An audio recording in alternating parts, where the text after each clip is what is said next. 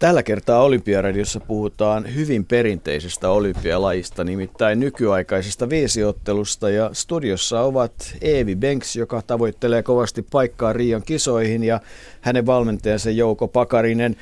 Jouko, mikä on nykyaikaisen viisottelun hienous? Hienous piilee siinä, että siinä on viisi täysin poikkeavaa lajia toisistaan ja pääset harjoittelemaan monipuolisesti ja ja kehittämään itseäsi eri osa-alueilla, sekä fyysisesti että, että henkisesti. Laji on kokenut aika rajuja muutoksia vuosien saatossa, vaikka peruselementit on sava, samat. Mikä on ajanut niin rajuihin muutoksiin? Yleisön vaatimus, media, televisio, mikä siihen on syy? No kyllä se tietysti varmaan on kaikkien näiden summan, mitä sä tuossa mainitsit. Plus, että kun lain nimi on nykyaikainen viisottelu, niin ehkä sen on syytä olla aina nykyaikainen ja, ja ajan hermolla ja sen takia se on säilyttänyt myöskin paikkansa niin pitkään olympia, olympiakisoissa. No tänään periaatteessa laji tehdään noin käytännössä vuorokaudessa, joskin Riossa ilmeisesti kahden vuorokauden aikana, mutta eikö niin, että perinteisesti tehtiin laji per päivä ja viisi päivää kilpailtiin? Joo, laji per päivä, viisi päivää kisoissa, että se oli, se oli hyvin erilainen silloin, silloin kun homma lähti liikkeelle, että, että ollaan tultu paljon, paljon, paljon eteenpäin ja lajia on tosiaan kehitetty niin kuin, niin kuin tuossa oli äsken puhetta, että, mutta että peruselementit on samat ja, ja fyysiset ja, ja henkiset taidot niin on myöskin, siinä koetellaan ihan samoja, samoja asioita kuin ihan, ihan sieltä alusta asti ollaan tehty. No Eevi Banks, mikä sai ilmeisestikin ratsastuksesta innostuneen nuoren tytön tai nuoren naisen innostumaan viisottelusta? Ei siinä alussa, alussa tiennyt lajista oikein yhtään mitään, että alkeiskurssille eksyin siskon kanssa ja siitä sitten lähti, että se oli alusta asti tuntu omalta jutulta ja sai tehdä niin, treenata montaa lajia ja tehdä paljon erilaisia juttuja. Että, että ratsastuskin oli, oli mukavaa, mutta viisottelussa tuli sitten mukaan vielä huomattavasti fyysisempiä lajeja, jotka tuntui sitten – mielenkiintoisilta. Mennään vielä vähän tarkemmin siihen aloittamiseen sillä lailla, että, että mikä ihan konkreettisesti se oli? Oliko jossakin ilmoitus vai kerrottiinko koulussa vai mikä oli ja minkä ikäinen olit kun menit? Ää, mä olin 14-vuotias, mun äiti näki Hesarissa ilmoituksen, että on, on tällainen viisottelukoulu alkaa ja Siinä me katsottiin mun siskon kanssa, että okei, että siinä on ratsastus, että se me on jo ihan, ihan hyvän taidot hallussa ja ei varmaan uinti ei ole, se on varmaan ollut aina aika hauskaa, vaikkei sitä nyt oikeastaan olla tehtykään ja juoksu sujuu hyvin ja sitten vähän ammuntaa ja miekkailu, että eiköhän ne siitä lähde sujuukaan alkaa treenaamaan. Että.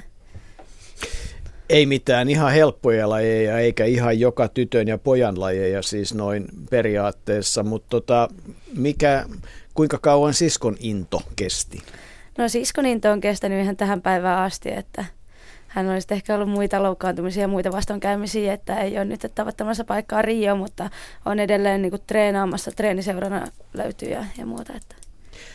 Jouko Pakarinen, kuinka realistista olisi se, että me päästäisiin näkemään suomalaissuorituksia Riossa? 20 prosenttia, 30 prosenttia, 50 prosenttia – Kyllä se on yli 50 prosenttia. Että tota, ehdottomasti sieltä lähdetään hakemaan paikkoja ja, ja, ja sitä kautta sitten menestymään. Et, et se, se on ollut tavoitteena ja, ja sinne pyritään, pyritään niillä keinoilla, mitä tässä on nyt pitkään jo tehty. No se on selvää, että kun Eevi on studiossa ja pyrkii hakemaan paikkaa, mutta kellä muulla ihan oikeasti on teoriassa mahdollisuus kisapaikkaa saada suomalaisurheilijoista? No Evin lisäksi niin on vielä kaksi, kaksi muuta, eli Laura Salminen ja Isma Salminen sisaruksia hekin. Ja tuota, nämä kolme nimeä tässä on, jotka on tavoitellut nyt sitä paikkaa ja, ja tota, uskon, että sieltä paikka tai paikkoja tulee ehdottomasti. No, jos ajatellaan kun kaksi on mahdollista saada, niin onko mahdollista, että sekä Laura että Eevi naisten kilpailuun pääsisi mukaan niin ne 36 joukkoon, jotka Riossa kisaa? Täysin mahdollista, että, että, että ei siinä, että se totta kai vaatii onnistumista, mutta että semmoista se urheilu on, että, että siellä ei, siellä ei sitten niin kuin huonoilla suorituksilla olympiakisoihin ei pääse. Et, et täytyy todellakin onnistua, onnistua näissä kevään, kevään karsinnoissa. Niin, Laura ja Ismo tietysti liittyy se, että siellä on traditiota vuodelta 1972, kun isä Veikko aikanaan oli mitallisti viisottelussa. Ja he kai kulkee vähän omia polkujaan, kulkee ja tekee asioita omalla tavallaan, se heille suotakoon, mutta että kovaa harjoittelua kaikkien osalta. Eevi, miten sun tähän mennessä harjoittelu on sujunut? Ootko saanut tehdä asioita suurin piirtein ehjänä ja niin edelleen? No tästä viime, viime kauden jälkeen pidin sellaisen pari, pari viikkoa vähän lomaa siinä ja sen jälkeen on saanut tehdä kyllä asiat just niin kuin on halunnut, että, että on kyllä ollut yksi kaikkien, kaikkien aikojen treenisyksyistä voidaan sanoa, että on pysynyt terveenä. Mä oon monta vuotta jo sanotaan suht, suht samalla tavalla harjoitellut, tai, mutta tuntuu, että nyt on, nyt on päässyt niin kuin oikeasti tekemään niitä asioita, kun on halunnut ja pysynyt, pysynyt no totta kai muutamia flunssia ollut, mutta pysynyt terveenä ja ei ollut mitään loukkaantumisia. Ilmeisesti motivaatio on myös säilynyt korkeana. Joo, säily, se on säilynyt, että tämähän on, on tosi mielenkiintoinen ja kevät tulossa, että Mennään kohta ihan detaljoidusti siihen, että mitä kevät tuo tullessaan kilpailuiden osalta, mutta tota, kun viimeksi puhuttiin, niin mieleen jäi soimaan, että sanoit, että olet voinut tehdä kaiken, mitä pitää harjoittelun eteen, mutta sitten kun poistuttiin täältä talosta, siitä on vuosia aikaa, niin sanoit, että ette tiedä, että onko varaa lähteä maailmankapin kilpailuun, jolloin mä jäin pohtimaan, että mitähän se sitten tarkoittaa, että voi tehdä kaiken, jos ei ole varaa kuitenkaan lähteä maailmankapin kilpailuihin. Mikäs nyt on tilanne? Onko nyt voitu tehdä asiat niin, että ei perusasioissa joudu antaa kilpailijoille tasotusta? Uh, joo, nyt mä koen, että tänä syksynä on pystynyt, on pystynyt leireille paljon enempää kuin aikaisemmin. Ollaan käyty Lanzaroitella kaksi kertaa ja Unkarissa tässä kansainvälisellä leirillä. Että, ja muutenkin on, on sellainen tilanne, että kevään osalta pitäisi olla niin kuin kaikki kunnossa. Että. Jouko Pakarinen, tunnistatko tämän ongelman suomalaisessa huippuurheilussa, että, että me joudutaan antamaan niin kuin ihan turhaa tasotusta semmoisissa asioissa kuin ihan harjoittelussa ja varusteissa ja tämän tyyppisissä, että et rikastumaan ei pääse, mutta et suomalaisen huippuurheilun kuva, varsinkin vähän pienempien lajien osalta, on se, että hirmusti joudutaan antamaan tasotusta. Joo, kyllä mä, mä tuohon tohon mielipiteeseen yhdyn, että, että vaikeuksia on, jos ei sitä luovuutta löydy. Ja, ja sitä luovuutta pitää Suomessa niin kuin käyttää tosi tosi paljon, jotta me päästään samoille, samoille harjoitusmäärille, samoille harjoitustasoille kuin mitä meidän kilpailijamaat niin kuin, edustaa. Ja tässä on ainoa tie on se, että, että meidän on pakko niin kuin panostaa valmennukseen. Meillä on oltava parempi valmennus kuin meidän kilpailumailla, jotta me ylipäätänsä voidaan olla parempia kuin, kuin he. Et tässä, on, tässä on probleema ja nämä on niin kuin, ne pitää vaan ratkaista jollain tavalla. Kun resurssit ja erityisesti koskee Suomessa viisottelu on kuitenkin pieni laji, niin tota, ehdottomasti, niin kun resurssit on pienet, niin, niin eikö suomalaisurheilussa pitäisi ihan oikeasti oppia siihen, että ei, ei ole mitään järkeä eh, tavallaan niin kuin jakaa kurjuutta. Eli, eli jos rahaa on, on vähemmän tai resursseja, niin sitten pitää vaan olla selektiivisempi siitä, että mihin sitä laitetaan. Joo, ehdottomasti pitää olla tarkempi ja ja suomalaisessa urheilussa pitää, kun puhutaan huippuurheilusta, pitää tunnistaa ne ihmiset, ketkä oikeasti on asenteellisesti oike, oikean tyyppisiä, lahjakkaita, laittaa siihen oman unelmansa toteuttamiseen paljon aikaa ja, ja, ja, ja haluaa pärjätä, niin nämä pit, ihmiset pitää tunnistaa vielä, vielä paljon paremmin ja, ja haastatella ja, ja olla heihin yhteydessä. Ja samoin heidän valmentajiinsa, siihen taustaryhmään, että mitä siellä taustalla tapahtuu, että se ei ole pelkästään se urheilija, vaan se koko taustatiimi, mitä se tekee, miten lujasti ne tekee töitä ja sen perusteella tehdä päätöksiä, että, tota, että mihin me oikeasti panostetaan, missä me ollaan niin kuin hyviä ja, ja, ja, ja kenelle näitä, tätä, näitä resursseja jaetaan, koska kyllähän tässä rahasta on kysymys joka tapauksessa. Se oli se tämän Olympiaradion liikuntapoliittinen osa ja nyt siirrytään sitten ihan puhtaasti lajin asioihin. Mennään siihen, että, että mitäs nyt sitten, missä sua mitataan Eevi, eli mi, mistä alkaa se ruljanssi, joka sitten toivottavasti tuottaa niin paljon rankingpisteitä, että 31.5. kuulut niiden joukkoon, jotka kisoihin pääsee? Ää, ensi viikolla alkaa kisakausi Budapestissa, että siellä alkaa, alkaa torstaina kisat. Ja sen jälkeen mennään aika tiivistä tahtia, että siinä on kahdeksan kilpailua yhteensä, että ensin on kaksi tällaista rankin kilpailua, jotka on maailmankupista yksi alaspäin. Sitten on neljä maailmankupin osakilpailua, MM-kilpailut ja maailmankupin finaali. Eli siitä tulee itse asiassa kahdeksan kilpailua, niin, niin kuin sanoit. Kyllä. Tota, miten näitä rankingpisteitä sitten saadaan? Eli rank, mitä pitää tapahtua, jotta paikka Rioon syntyy? Eli mitä ranking-kilpailusta saa pisteitä? Voittaja saa jotakin sitä Ää, Voittaja saa näistä ranking-kilpailuista 40 pistettä, maailmankupin osakilpailuista 60 pistettä ja maailmankupin finaalista ja MM-kisoista sen 80 pistettä. Hmm. Ja sitä mukaan sitten ne sijoituksen mukaan laskee ne pisteet. Otetaanko kolme, kaikki kilpailut mukaan? Ei, kolme parasta kilpailua lasketaan mukaan. Okei, eli siis toisin sanoen siinä on niin kuin mahdollisuus kuitenkin vielä jossain kilpailussa jopa epäonnistuukin, tai että et tavallaan niin kuin, haa, antaako tämä järjestelmä Jouko Pakarinen mahdollisuuden siihen, että ihan oikeasti uskaltaa ja kannattaa mennä niin kuin aika lailla riskeilläkin tietyissä asioissa, mennä niin kuin ihan oikeasti limiteillä? Joo, kyllä tässä totta kai riskillä pitää mennä, että ja mä uskon, että kaikki tekee niin. Mutta toisaalta sitten se, että jotta sä pääset sinne maailmankupin finaaliin, esimerkiksi mikä on 80 pisteen kisa, niin sul pitää olla kyllä siellä jo kaksi, vähintään kaksi, mieluummin kolme onnistunutta maailmankupin kilpailua taustalla, että sä pääset sinne mm. maailmankupin finaaliin, mihin taas pääsee 36 parasta niistä maailmankupin osakilpailuista. Entäs MM-kilpailuihin?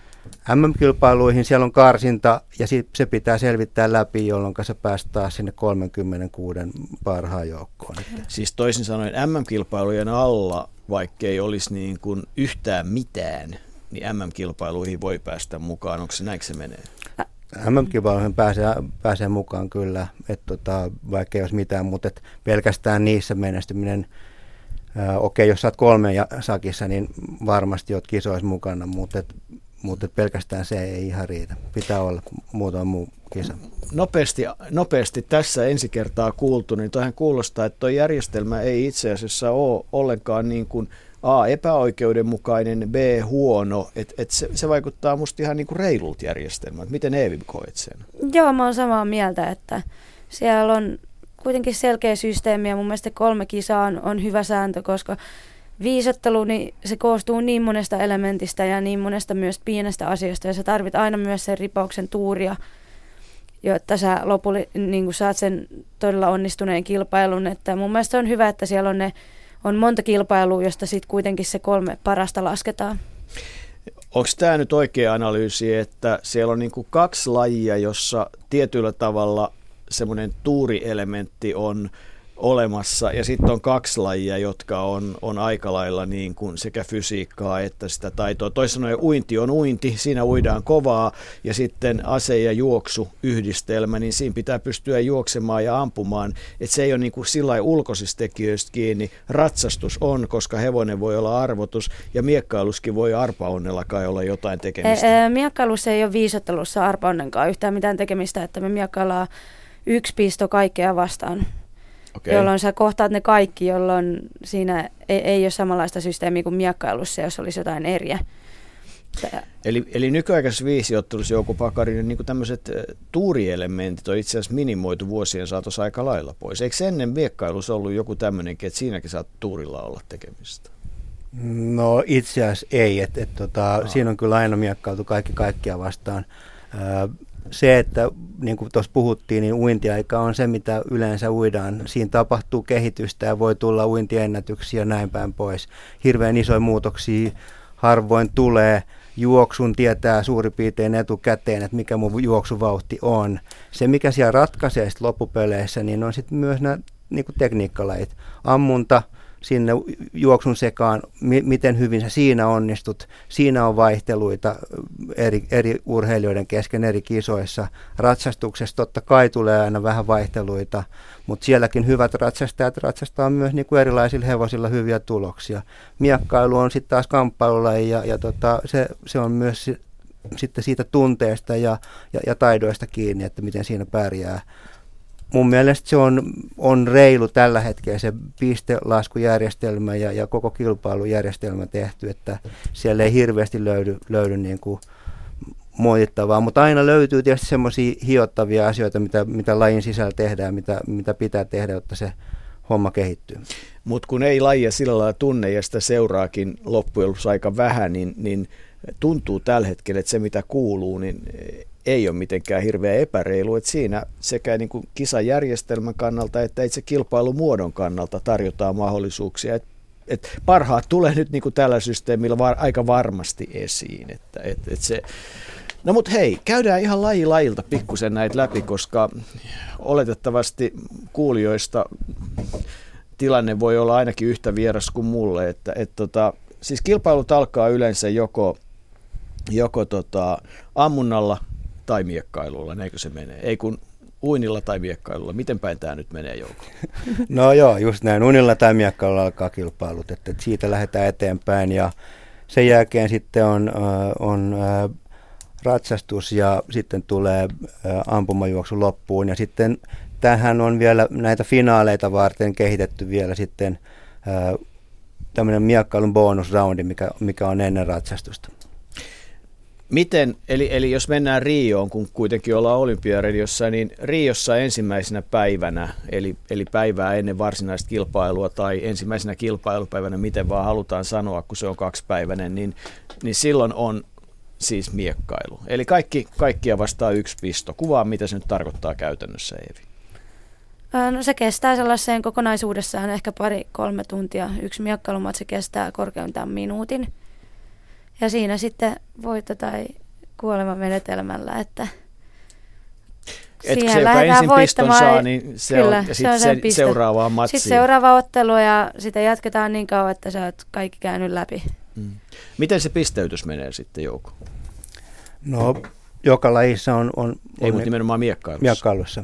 Joo, miekkailussa on yhden piston arvos finaalissa on, on, on kuusi 6 sekuntia, eli 6 pistettä. Nämä on suoraan sekunteina aina nämä, nämä tota, ö, pisteet näissä lajeissa. Ja miekkailussa maksimipiste tai, ö, on laskettu niin, että, että 70 prosenttia voitoista, kun 70 prosenttia voitat näistä kaikista otteluista, niin sä saat 250 pistettä. Ja siitä sitten voitto tai tappio tuo sulle sen 6, 6 pinnaa lisää. Mikä on muuten paras tämmöinen kansainvälinen kisa miekkailun osalta sun osalta? Mikä on ollut se voittoprosentti suurin piirtein? Onko mä en osaa sanoa sitä voitto. Joo, mä oon, oon saanut, on kansainvälisistä kisoista paras on just se ihan vähän alle se 70 prosenttia. Eli se on niinku suurin piirtein kanssa paikallaan ilmeisesti tämä arvio tässä tilanteessa, niinkö? Kyllä, joo, Okei, okay, no sitten, sitten uidaan, mitä uidaan ja miten uidaan? 200 metriä vapaa-uintia menee samalla lailla kuin uintikilpailuissa, että ne on jaettu aikojen perusteella eriin ja ne nopeimmat uimarit ui viimeisessä erässä. Radoilla on merkitystä. Okei, Riossa on toiveina se, että, että siellä on varmaan ratoja kymmenkunta altaassa ja kahdeksalla varmaan uidaan, mutta et, onko reuna- ja keskiradalla teidänkin laissa eroa?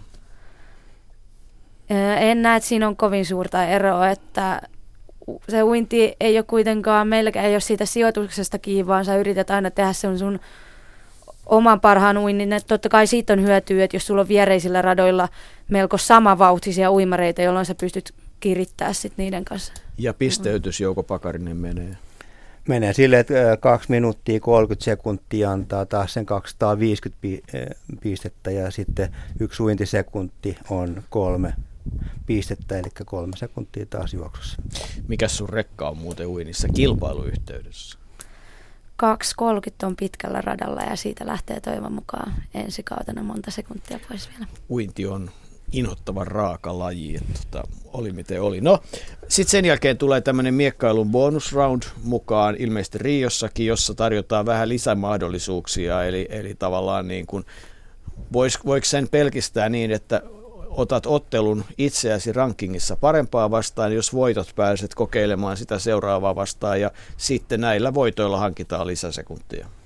Kyllä, joo, että aina yksi voitto tuo aina yhden, yhden pisteen lisää, eli, eli tota, siinä pystyy pikkasen petraamaan sitä omaa miekkailusuoritustaan ja, ja, ja sitä kautta parantelemaan, parantelemaan asemia ennen, ennen ratsastusta ja ampumajuoksua.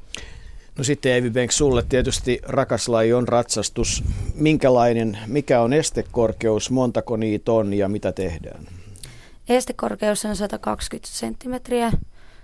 Radalla on 15 estettä ja siellä on yksi kaksoissarja ja kolmoissarja ja hevoset arvotaan. Sulla on 20 minuuttia aikaa tutustua siihen ja, ja veritellä se hevonen ja sitten mennään radalle ja hypätään.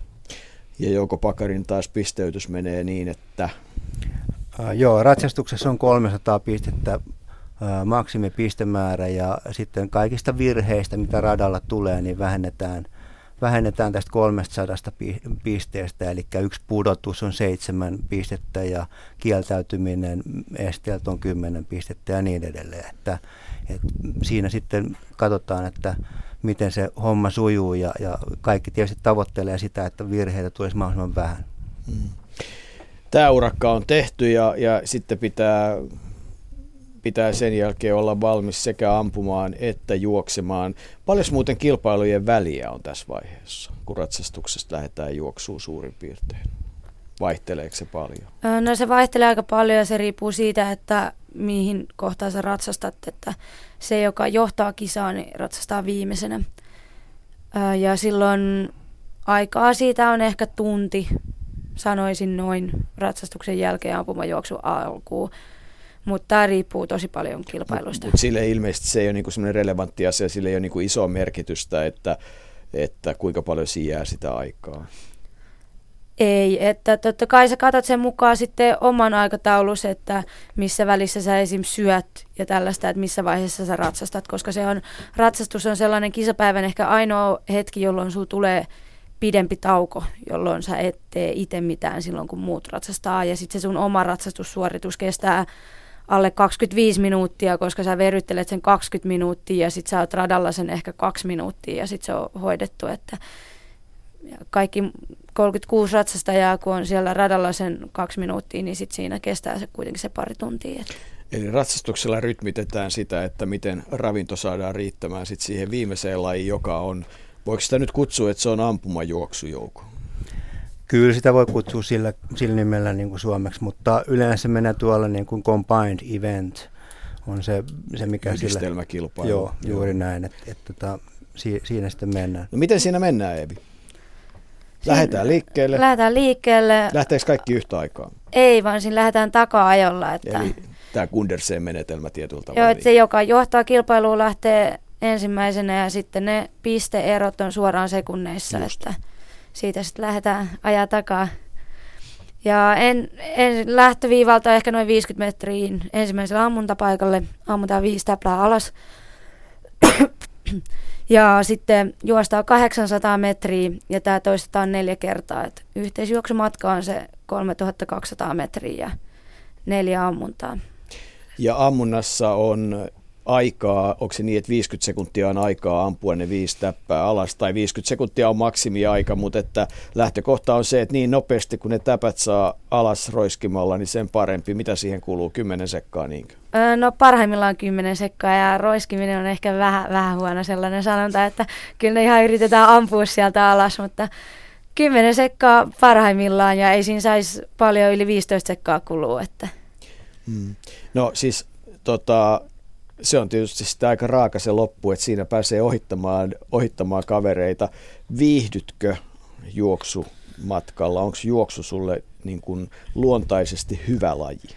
Öö, joo, juoksu kuuluu kyllä ehdottomasti mun, mun parhaan, parhaimpiin lajeihin, että kyllä se on, se on päivän kohokohta se ampumajuoksu, että sen takia se on säästetty viimeiseksi. Että. Ja sitten sen jälkeen, sen jälkeen on niin kuin helppous lajin seuraamisen kannalta, että ensimmäisenä maaliin tulu on kultamitalisti ja toisena hopeamitalisti ja sitten niin edelleen. Tämä on niin kuin yleisön kannalta äärimmäisen helppo tämä lopun seuraaminen. On ja äärimmäisen mielenkiintoinen, koska siinä ammunnassa, ammunnan aikana saattaa sijoitukset vaihtua. Toki ne saattaa siinä juoksinkin aikana, koska juoksuvauhdit on erilaisia, mutta että tämä antaa niin kuin sille viimeiselle lajille, niin kuin, kun se on yhdistelmän laji, niin, niin, niin ehdottomasti yleisölle niin kuin mielenkiintoa, mielenkiintoa lisäävän, lisäävän aspektin. Eikä tässä voi oikeastaan muuta kuin toivottaa teille molemmille mitä hienointa matkaa Rioon ja sovitaanko vaikka tässä, että Riossa tavataan? Sovitaan vaan. Ei. Joo, sovitaan.